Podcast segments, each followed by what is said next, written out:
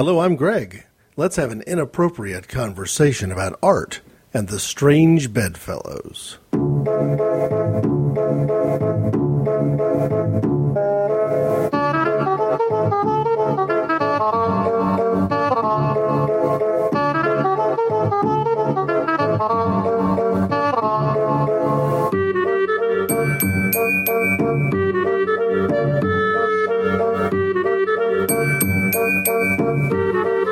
The realm of the arts is the place that you are most likely to find a healthy confrontation of sex, religion, politics, and culture.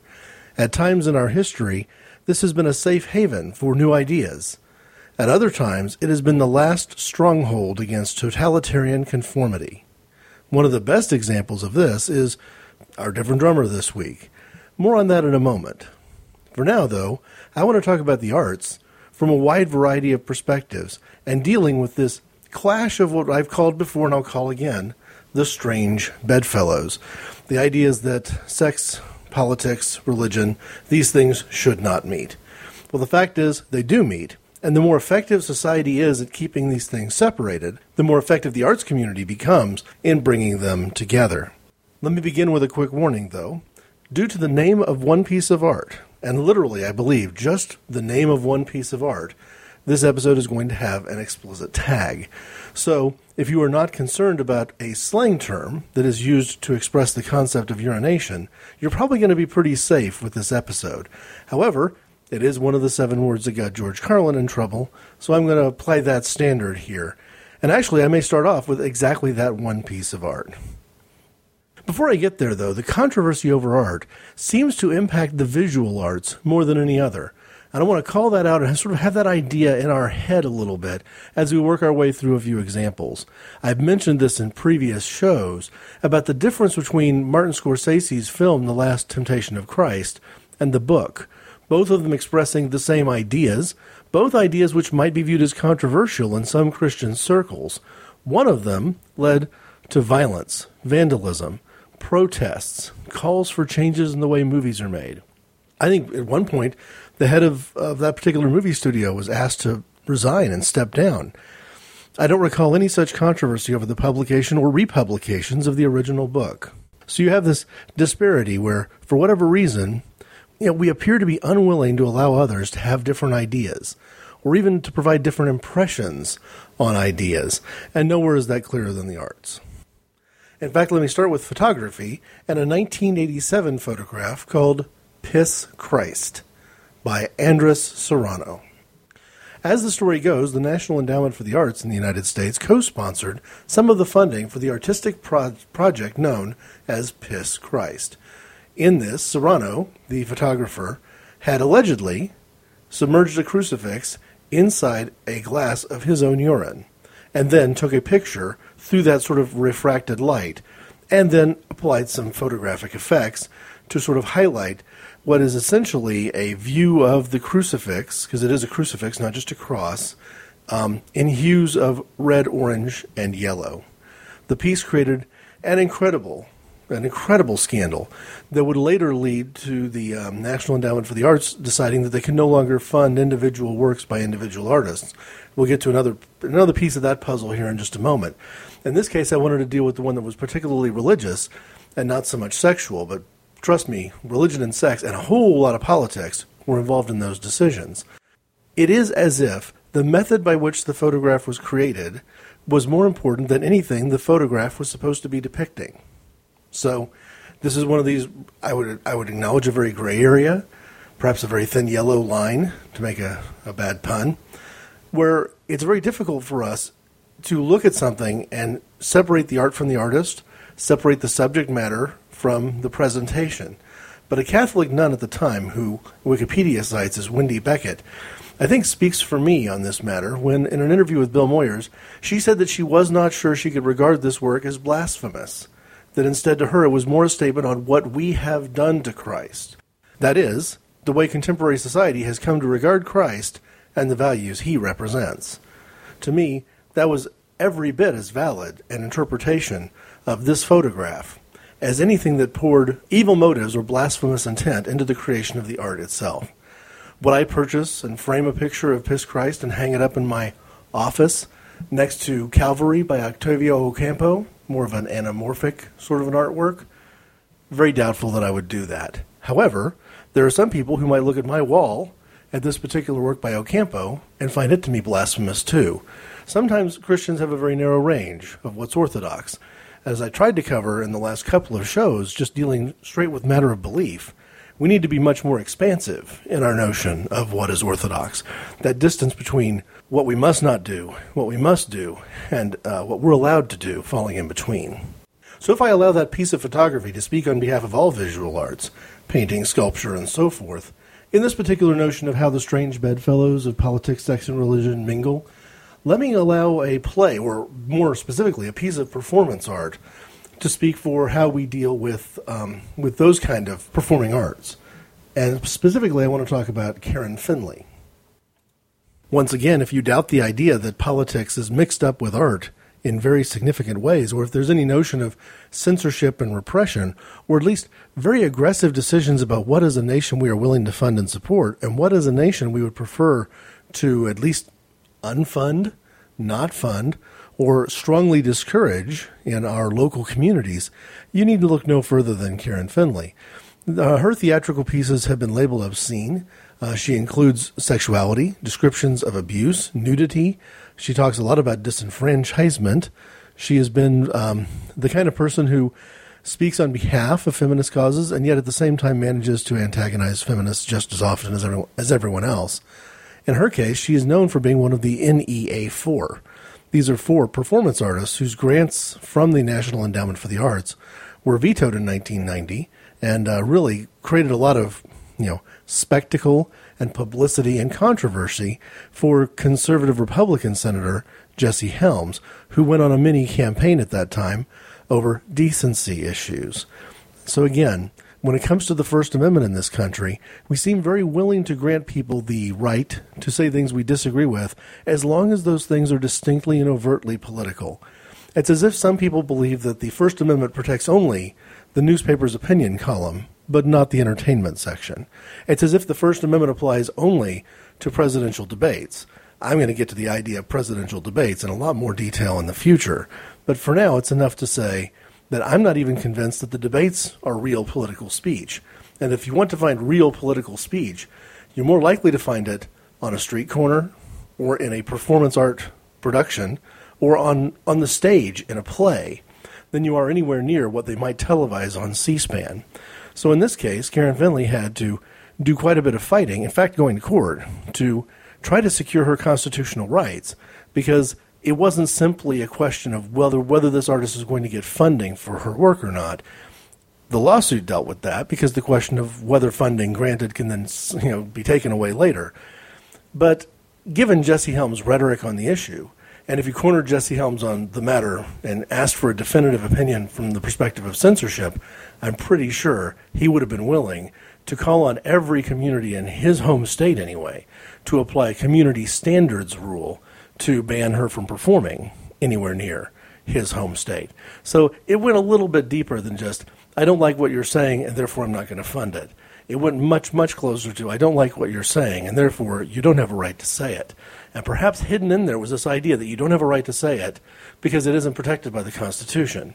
It's not protected by the Constitution because it's obscene, or because it's not sufficiently political, or because it's anti American. It's, it's critical of some things that have happened either in our society or in our country or in one individual's experience of family life. And that is what I find to be completely unacceptable. If you believe in America, you have to believe in America where people can say things that are controversial. If we only have an America where people only say and do the quote unquote American things to say and do, you may have secured a brand new vision for your country. It's not the same country that our founding fathers handed to us. So, from a play perspective, I'm going to cite Karen Finley as an example. And I say that even though I've never seen her work.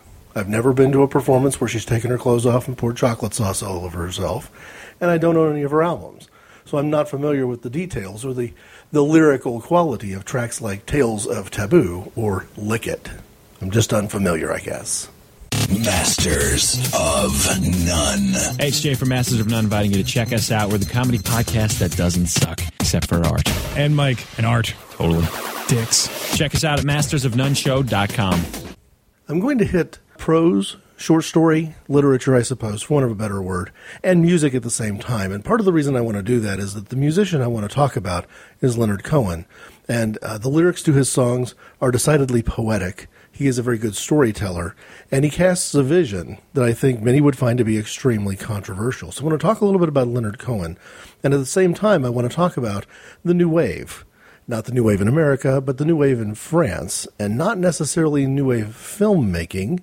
I want to instead talk about the new novel movement because I think that when these concepts of, of art interacting with political questions, social questions, sexual questions come together, it engages the population, engages the the person who's the consumer in ways that you just can't do by having a very sterile textbook classroom kind of conversation about these things. One of my favorite short stories of all time is by an author that I don't find to be entertaining.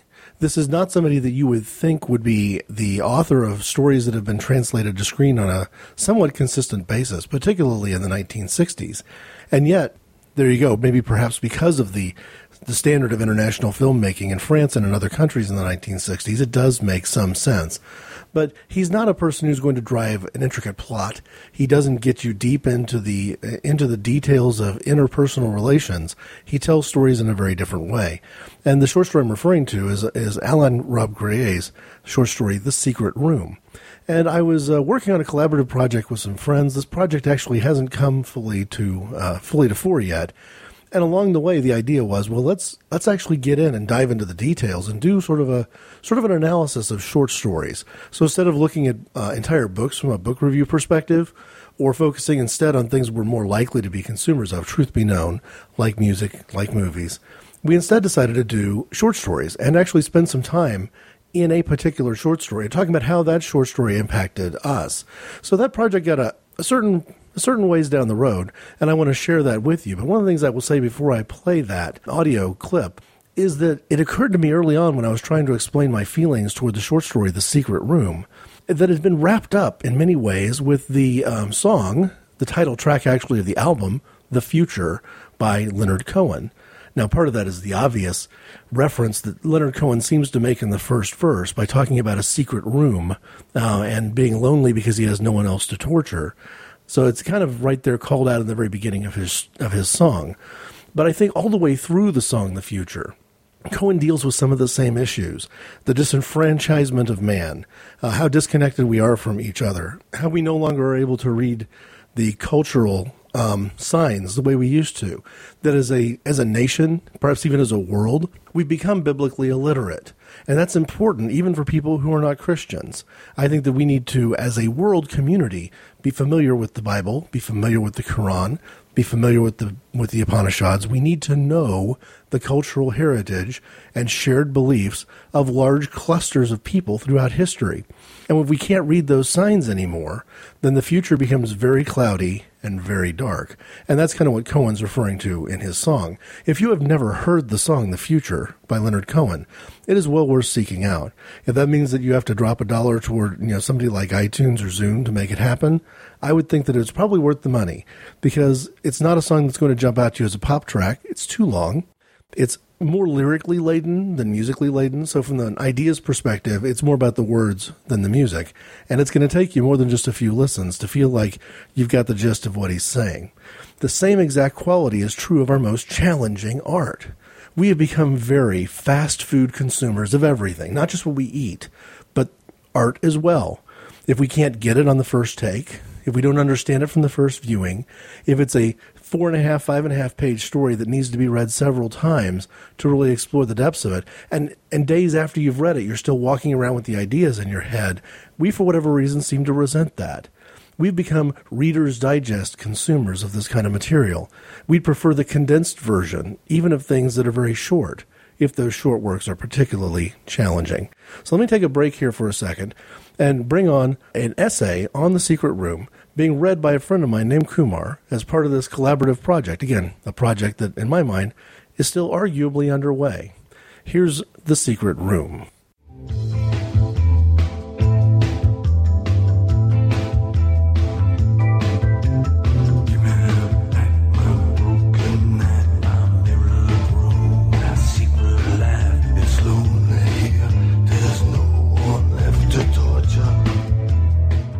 Those are the opening lines to Leonard Cohen's 1992 song The Future. The reference to Alain Robbe-Grillet's short story The Secret Room could be coincidental. It is nevertheless unmistakable. Describing what the narrator sees, the author could just as well be analyzing a series of strange photographs. This method is apparent in the title of the short story collection published in 1962. The English translation It's snapshots. Told almost in reverse, Robbe-Grillet describes a bloodstain, a dead body, a torture victim in the throes of death, and elements of the torture itself. He focuses on things like the look of the room, the lines formed by the pattern of streaming blood, and stairs leading up and out. He describes her naked and bound body as if he didn't have any context for what arms or legs or breasts might otherwise do. While the author is acknowledged as a key member of the new novel movement in 1950s France, my first exposure to his work was the screenplay Last Year at Marienbad. Like his fiction, the 1961 film dangles over the edge of highbrow art with very little plot or characterization to hold on to. It is both pretentious and a masterpiece. The Secret Room is from the same period. The narrator does not provide and may not know the answers to the questions raised in the story. Who is the man in the room? What is his relationship to the woman? If she is his victim as it appears, what led to this, and why? The story is brilliant for its ambiguity. I have found myself referring to The Secret Room on many occasions, both in my life and while enjoying art. Films like Memento reminded me of the structure. Cube reminded me of these unanswered questions, at least for most of the movie. I hesitate to offer my own interpretation, not wanting to spoil the story or reveal too much of myself, to be honest. Suffice to say that there are times when I wonder if the way men objectify women doesn't subconsciously lead down these stairs. The woman becomes just a body, just parts, ultimately lifeless. Far from being twisted and mental, I think it is a healthy thing to ask whether anyone is chained to the floor of some secret room in my memory. If I don't take this story seriously enough and challenge myself, I can almost hear Leonard Cohen warning of a time when we won't even know how to apologize for the things we think. He wrote, When they said repent, I wonder what they meant. I recommend the short works of new novelists Alain Robbe-Grillet and also Nathalie Sarraute. Their style poses a challenge. Plot devices are not to the point, and characters often have no names or backgrounds. For some, it makes the stories too distant. For me, it almost makes them too personal. If you like food and talking about food, then why not listen to Crimes Against Food with Mia Steele and me, Gloria Lind? You can find us on simplysyndicated.com or download through iTunes. Thank you, Kumar. Those are my words again. So when it comes to the true confession, the idea that maybe in, in my head, there's still this idea that the way men treat women creates an objectivist standard that we treat people like their body parts, treat people like their attributes, but not a whole person you know, those aren't necessarily Kumar's ideas. I've never gotten an email from him saying, "Hey, I strongly disagree with you," but I'm, I'm not gonna I'm not gonna make him own the weight of my words. It's enough that out of his generosity, he was able to make that recording, and the recording actually goes back a year or so. It was an inspirational moment for me where I sent him a, a copy of the essay, and what he sent back was uh, how quickly, in his in this case, very quickly, and well, something can be recorded and read, you know, for purposes that at the time I didn't even dream of. At the time, I had no concept I might be talking about art and the way the writings of someone like Robbe-Grillet and Cohen could work together to change the way people look at the world and say, hey, you know what? Maybe the way I interact with women should be different than it is today. You know, there's this stereotypical notion of men that the first thing you think of when you hear the word lesbian is two women who are both naked at the same time. So you, you double your body parts that concept. That's the idea that this kind of literature is talking about. When Karen Finley takes off her clothes and drenches herself in chocolate, it's the same kind of concept she's trying to relay. Now, I'd be willing to grant that a lot of people might see her performance, something I, by the way, have never done, might see her performance and miss the point altogether. And you could easily read Robbe-Grillet's short story and miss the point altogether. But the fact that these artists are trying to find as many different ways of communicating important, challenging, and difficult concepts as possible is a good thing. It's the same message you hear when you're a teacher learning how to be a teacher.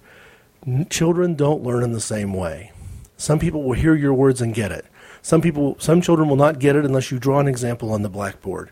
Some children get almost nothing out of any part of the classroom experience and simply need to read the book themselves. The same idea. We have things that we need to convey to each other. We have challenging concepts that maybe we can address in a political conversation. Maybe the dialogue within our political spectrum gets the job done. Unfortunately, I would say more often than not, the political spectrum fails us and fails us miserably. And in that light, we're much better off if the artists at least take a shot at it. More often than not, I'd say they succeed, especially in the case of Leonard Cohen. Of all the people that I've mentioned so far, that's the artist that I actually invest the most of my time in.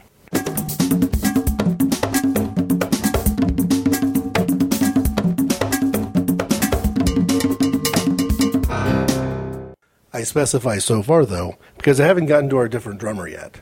Our different drummer this week is the greatest director in the history of film as art. Wow, that is a bold statement. I have just called out a strongly worded and frankly strongly held opinion that our different drummer this week is the greatest director in the history of film. He is Luis Buñuel. Let me share a few things about Buñuel before I start talking about specifics of his films. And I, I feel the need to say that I'm doing all this without notes. So I think you can take for granted that if I'm getting the years of the sequence of releases wrong, uh, you know, I apologize. I'm winging it a little bit. But I also feel comfortable winging it because I've invested that much in this particular man's contribution to the art of filmmaking. Luis Buñuel is not the guy that you're going to look to to find the fanciest shot, the greatest camera angle, the longest take, the most jarring edit, the most seamless through line. That's not what he's about. He's a director, and as a director, he sees himself, or he saw himself, as the leader of a collaborative venture. Now, as the leader of a collaboration, he did have final say. But for working with some of the greatest cinematographers around, Sacha Vierny later in his life, uh, Gabriel Figueroas when he was, uh, particularly when he was in Mexico, um, he really got a lot out of allowing those men to do their work. Essentially, the concept of saying if you're working with incredibly gifted and talented people, one of the greatest things you can do as a creative leader is get out of the way. Let those people decide maybe the best place to put the camera, maybe the best way to light the scene. Let them do their part. If you don't like it, tell them you don't like it. If you have a different idea, let them demonstrate to you why the different why your original thought may not be the best thought. It's not a matter of saying that you have elaborately storyboarded every single scene in a film, and therefore the next move is for the uh, cinematographer to do exactly what you said. If that were the if that were the point of it all, then we wouldn't think of film as a collaborative art all at all. Luis Buñuel may be one of the most frustrating filmmakers in world cinema history. When you think of the classic era of world cinema, because he's obviously one of the uh, the great auteurs. He's referred to anytime you read auteur theory, he shows up. He gets at least an honorable mention. But the problem that the auteurists have is that they want a director who's making all the decisions. They want somebody who's domineering, who sets a signature style, who does things only for the sake of saying, "This is mine," as if they were, you know, a, you know, a loyal dog hiking a leg on the fire hydrant of the movie you're watching, making sure that they've marked their territory. Buñuel wasn't that way. Now, in some cases, there's some deficiencies in Buñuel's work. He is not just the director of some of the finest films ever made, he has made one of the worst movies ever made as well. And a lot of the blame, I, do, I put not just to the fact that during the time that he was in Mexico, he had a very limited budget. Well, I put some of the blame there to the fact that he didn't get good performances from his actors. And Buñuel typically was not regarded as somebody who was going to get who was going to get an Oscar-winning performance out of his out of his actors. Occasionally, he would get some very, very strong performances. But again, like with the cinematographer, Buñuel was trusting the actor to bring that part of it to the fore. He also collaborated with great screenwriters, so it would be wrong for me to cite too much credit toward um, Luis Buñuel. He has written screenplays or collaborated on story ideas with characters in history uh, as far ranging as um, Salvador Dali and Jean Claude Carrière. So, pretty a pretty good range in terms of a scriptwriter scriptwriter later in his career, and a wildly surrealist painter at the beginning of his career. But let's dive into the movies just to get a sense of, of, why I think this guy not only is a fantastic different drummer, somebody who's inspirational, somebody who's different, somebody who cast a vision, somebody who wasn't going to be able to make Hollywood movies, even if he tried, more likely than not, and there, therefore set his own path, kind of walked his own trail. But also a man who is uniquely gifted to speak into these questions of politics, sex, and religion. He was born in Spain, uh, began his career in France, and eventually ended up in Mexico. And in each one of those countries, you just cannot get away from the shadow of the Roman Catholic Church. And uh, always had trouble with organized religion, described himself as an atheist, but he always worded it with a smile. He said, I'm an atheist, thank God. I refer to him as being anti clerical. And I don't think there's anything necessarily unhealthy about having a solid distrust of a parochially oriented, organized church. I think you've got to be very careful when the rules don't come from Scripture anymore and that certainly describes the church in the uh, pre-Franco and Franco eras of Spain, the church in France at the time that Luis Buñuel was there at the beginning of the Surrealist movement, and you know, in some ways, you can make the same argument for a lot of North America as well. Buñuel collaborated with Dali for the first film that they made together, Un Chien Andalou, an Andalusian dog. It is a silent movie classic, perhaps the best silent film ever made a film that is by far beyond description, so I won't try to describe it. The second film, which marked a falling out between the two men, uh, with Dali going his way and Buñuel going on to make his first talking film, L'Age d'Or. Both these films, Golden Age in particular, were financed in part by you know, representatives of the aristocracy in France, and one family got into such hot water that the uh, the movie Golden Age was banned in France for something like 50, 60 years uh, disappearing from public distribution. A scandalous outrage is, is how it was described. And I mentioned really early on in, in this program, one of the very early episodes, that Luis Buñuel is one of two directors who is on two Vatican lists at the same time. He has made a film, L'Age d'Or, Golden Age, which is banned. Uh, the Catholic Church views it as a film that no Catholic should ever see. And he also is the director of Nazarín, which is a film that you know, last I saw, made the list of the films that the Vatican said every Catholic should see. What made d'Or so controversial? Probably the last 10 minutes. Not that there wasn't plenty to object to along the way, but in the last 10 minutes, um, Buñuel interposes Jesus Christ with Marquis de Sade and sort of blends the two into a single character and using a visual depiction of Christ talks about the crimes of Marquis de Sade and blends the two together in an intentional effort, an intentional gesture to outrage the organized hierarchical society of the Roman Catholic Church in France at the time. Because the number one goal of both the Surreal and Dadaist movements in Paris during that time was to create outrage, was to spark dialogue. If you can't create conversation, then at least get people screaming at each other. And in Buñuel's case, his first two films did that brilliantly. He briefly retreated to Spain and made a documentary, and then during World War II spent time in the United States of America where he helped edit what can only be described as American propaganda films, viewing films coming from Germany and seeing what Germans were doing with their propaganda efforts, films like Triumph of the Will by Leni Riefenstahl, and then viewing the footage and, and some of the films that were being made by people like Frank Capra, and trying to work in a way to help support the anti fascists. Because well, in modern in this modern age, we might look back at somebody like Buñuel and say, well, he was just a communist. That makes him a bad guy. That makes him one of them. The truth is, Buñuel was standing with the United States government and the United States film industry, heel to heel, trying to fight against what at the time was a much greater enemy, the opposite side of the political spectrum, the fascists, particularly Hitler, but not just from a German perspective. He also was standing up to the totalitarianism represented by Japan, and he also was standing up perhaps more than more than anything else, standing up to Franco in his own country, who had a similar sort of right wing totalitarian ideology. Unfortunately, things did not work for Buñuel because in the United States of America, at that time in particular, being an atheist, being a communist, did not qualify you for, for certainly not for service in the United States government. This is pre McCarthyism, but the seeds were definitely there. So Buñuel ended up spending most of the rest of his creative life living in Mexico and creating films in the Mexican film industry. You can imagine what this would do to your budgets. You can imagine what this can do to your access to scripts and to actors and to actresses. He latched on early on to a very good cinematographer, which was important because, as I've mentioned, Buñuel doesn't pretend to be all of those roles. He's not, uh, in my opinion, one of the greatest directors of all time, if not the greatest director of all time, because he was in any position to take over the camera work and take over the editing work and be the best boy and be the key grip. Being a director is not about being the person who's doing all those jobs incredibly well. It's about being the person who is managing the people doing those jobs incredibly well. And in Buñuel's case, he had to do these things on a very, very tight budget.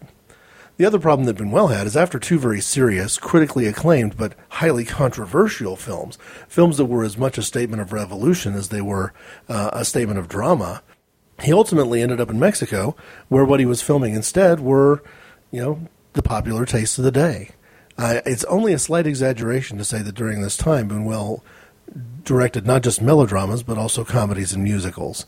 The musical is is the slight stretch.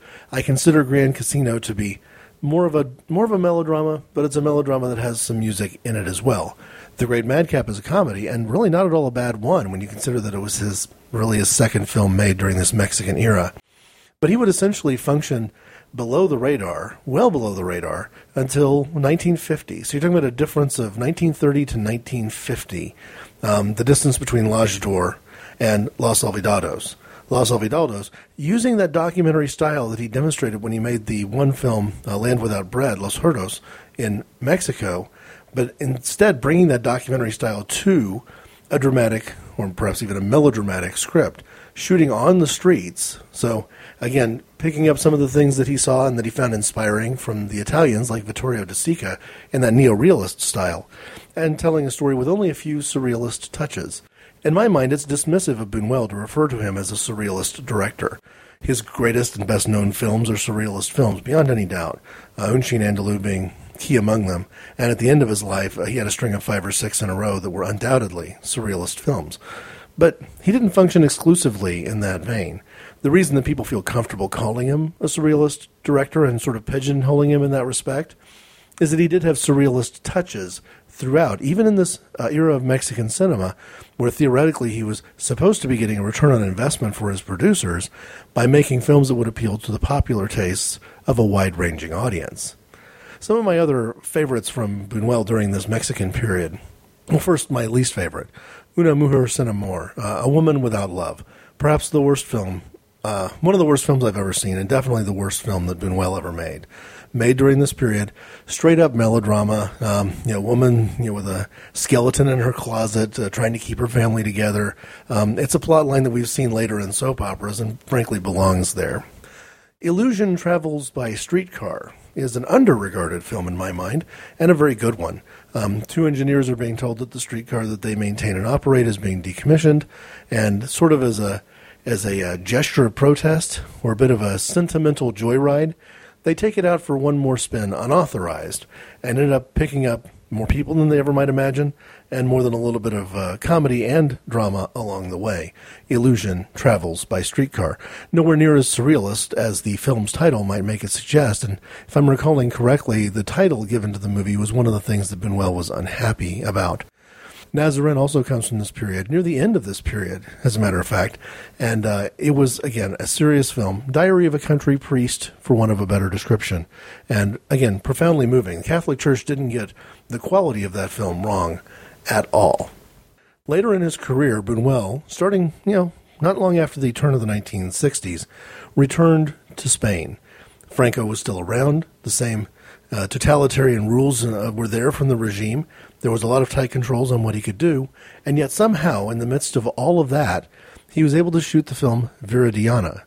Viridiana essentially depicts an aspiring nun being told that she needs to leave her training and leave the convent to go take care of a rich uncle who is ill. But that rich uncle has more sexual designs for the young woman, and intrigue develops from there. This was another one of the films that the church viewed as very controversial because along the way, some of the events that occur is that Viridiana, still wanting to do God's will, wanting to be faithful to what she felt was her call to be a nun, invited the homeless into the into the opulent, wealthy family home. But while she was called away to take care of some business, the meal that was being served for these people turned into a food fight and a riot, property damage, pilfering, the whole nine yards. But at one moment of sanity in the midst of all this chaos, the beggars, the homeless people, do stop to pose in a recreation of Leonardo da Vinci's The Last Supper. Again, Buñuel having fun, poking poking the bear a little bit, and asking in my mind the question, which one is truly sacred? The account in the Bible, which was in no way harmed by this this image on film, or uh, Leonardo da Vinci's painting. The lampooning was more lampooning toward Da Vinci than lampooning toward Jesus Christ. And yet, you would think from the uproar surrounding the aftermath of that movie's release, you'd think that Spain had felt that it was the most blasphemous movie ever made. It was the last movie that Buñuel would make in Spain. Because I personally have such a focus about religion, I may have soft pedaled some of the political content that are in his movies. Los Olvidados, by going into the streets, makes a great call for social justice. Illusion Travels by Streetcar has as its underpinning an economic question that it raises about uh, employment, full employment, unemployment, mass transit. But it's really the religious element that appeals to me most in Buñuel's films. And that's really saying something because from my statements of belief, which I've shared quite freely, you wouldn't think that um, Buñuel's films would have a lot to offer me. But even where I disagree with the art that's being presented to me, it doesn't change the fact that I can be massively impressed by the manner in which that communication was done. Art has a quality in and of itself, even if I agree or disagree with what's being presented. In Buñuel's case, he asks very provocative questions. And I think I would rather be involved in a conversation where provocative questions are being asked than to live in a society where none of those questions are allowed to be asked. There's a fear hidden in the idea that no one's allowed to raise questions about whether Simon the Stylite was truly a saint or not. And that fear is not about faith at all. Where there is that fear, there is no room for faith. Movies like Simon of the Desert suggest that Simon, despite perhaps personally being incredibly pious, was ultimately ineffective. And Buñuel makes the argument that had he been as effective as he intended to be, our society wouldn't look like it does today. We wouldn't be in the quote unquote state we're in. Uh, in the movie Simon of the Desert, uh, Satan herself shows him this. Uh, after her uh, striptease efforts were ineffective in shaking his faith, she translocates him to what was then modern New York City and uh, got a chance to see just exactly the impact. The argument is that he was getting to see the impact of his work, and the impact of his work was left wanting. This could become the longest program in the history of inappropriate conversations if I continue speaking about Buñuel's films. Picking up with uh, Belle de Jour, a couple of movies after Simon of the Desert, and in the era when he was making films in color in Europe with a with a real budget and with Carrière helping him with the script writing, you get a series of films that are just absolutely fantastic. Um, if you read the plot elements of Belle de Jour, you will not get any sense of how great this film truly is. The storyline is in and of itself a cliche.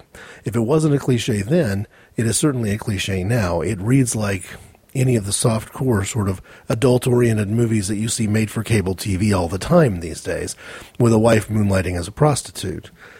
From there, he did um, The Discreet Charm of the Bourgeoisie, which won the Academy Award um, for Best Foreign Film. Milky Way, which is a film where almost every single scene depicts a different heresy, and the goal was to take the viewer on a journey, on a pilgrimage. It's a road movie, but instead of being a road movie through place, it's almost a road movie through time, where the landscape is the depiction of one Christian heresy after another in a fairly non judgmental way. It's not like Buñuel is offering these things up and saying, these guys were right and Orthodox Christianity is wrong. And it's not like he's lifting them up and, and playing a straw man argument where he's, he's showing you the heresy and then gunning them down. He is simply showing you what two characters wandering through both place and time experience. Very interesting film. His last movie that he made was That Obscure Object of Desire. And in this film, for whatever reason, he chose to cast two completely different actresses who don't really even look that much like each other in the same role. So, as the principal character is interacting with a woman that he's pursuing sexually and trying to figure out what it means for her to also be engaging in uh, what we might call terrorist activities today, two different actresses alternate the part throughout the film in a way that is initially disconcerting and more than a little bit funny, and then later becomes strikingly invisible, oddly invisible to us. It's a, again, whether you call it a surrealist joke that he was playing on the audience in a film that has relatively few surrealist touches and that obscure object of desire, or whether there was a greater point that he was making that was subtle enough that it's not exactly obvious. My favorite film by Luis Buñuel, and the one that I would recommend to anybody who wants to see a big budget, color, uh, filmed in France, you know, a, a quote unquote good quality movie. If you're not ready to sort of grant Buñuel the benefit of the doubt and dive into something made in Mexico, where you have to kind of forgive the quality of film stock available and the quality of locations available. To me, if you want to see the man sort of at the pinnacle of his powers, it's his next to the last film that I, I rate the most highly, The Phantom of Liberty. In fact, I believe that if you bookend Un Chien Andalou with The Phantom of Liberty, in each case you get a film that is almost narratively nonsensical, filled with striking visual imagery, and in the case of the later film, The Phantom of Liberty, a lot of very good word and visual puns to go along with it. It is for me the most entertaining of his films and one of the most entertaining films ever made. It's not a movie to go to if what you want is snappy, incredible editing with unbelievable jump cuts. It's not a movie to go to if you're looking for Sacha Vierny at the height of his powers. You're going to do better looking at the visual composition of uh, films by director Peter Greenaway if you want to see what that particular cinematographer is capable of. But what you will see is a high quality presentation of one surrealist joke after another, and um, very entertaining and well worth the time the last story I'll share about Buñuel to give you a sense of how can you be a serious artist without being so overwhelmingly serious. Now, I'm not going to try to point any fingers at some of the greatest directors working today from countries like Germany and Russia. I probably tipped my hand enough. You know who I'm talking about. You don't have to be serious to be regarded seriously. Buñuel was asked before the Oscar ceremony, but after the Oscar nominations, in an interview in Mexico City, whether he thought The Discreet Charm of the Bourgeoisie would win him his first Oscar. And Buñuel, with a smile on his face that apparently the reporter did not pick up or interpret properly, uh, said, Of course. Uh, I paid my money in advance. The Americans, for all their bad qualities, they're honest people. If you bribe them, you'll get what you want. Um, apparently, his his response at having quote unquote bought the Oscar was so scandalous that he was uh, forced by the the producer flew overseas from France to Mexico. He was forced to make public statements of apology, issue a retraction. It turned into a, a great scandal, and that scandal subsided only around the time that The Discreet Charm of the Bourgeoisie won Best Foreign Film that particular year. It is that sort of prank. It is that sort of impish quality that when you attach it to a film that is overtly political, a film that basically says that what we would call the quote unquote ruling class or the upper middle class and beyond is responsible for what's wrong with our society and that there's not a darned thing we can do to fix it. That they are essentially an unstoppable force, oblivious to their own negative qualities, and yet leading us down a path toward, if not destruction, at least leading us down a path toward a looping, never ending pattern of repeating the same mistakes again and again. He makes that argument against the clergy, against the, pol- the politicians, against the military, and does so with so much more humor than Pasolini could ever develop in all of his efforts through the 70s. Buñuel made it look effortless, and sometimes I think that's what great art should do.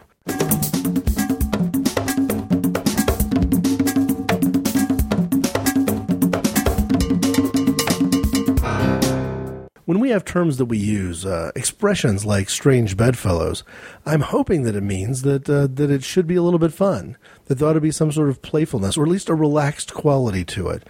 And if there's one thing about the arts that I think that is, is missing, especially in America today, if you look at these scandals over the Piss Christ photograph, over almost anything that Karen Finley ever released, when you look at, you know, sort of the the way we completely ignore some of the more provocative works of art being produced by musicians like Leonard Cohen and poets like Leonard Cohen and uh, writers like Alain Robbe-Grillet, who also wrote the screenplay for last year Marienbad, when we when we wall ourselves off from all this stuff, we take the fun out of it. And if anything else, the one thing I see missing, the one thing that you don't necessarily experience on your typical trip to a museum is fun. We need to put the fun back into our art. I'm going to hit this topic again from a slightly different angle next week. Next time, we're going to take another look at the arts, and we're going to do so, starting off anyway, with a poem that is deeply rooted in physics. In the meantime, if you'd like to add some dialogue to this conversation, I can be reached at ic underscore greg at hotmail.com. And the website for this program is inappropriateconversations.podbean.com. Thanks for listening.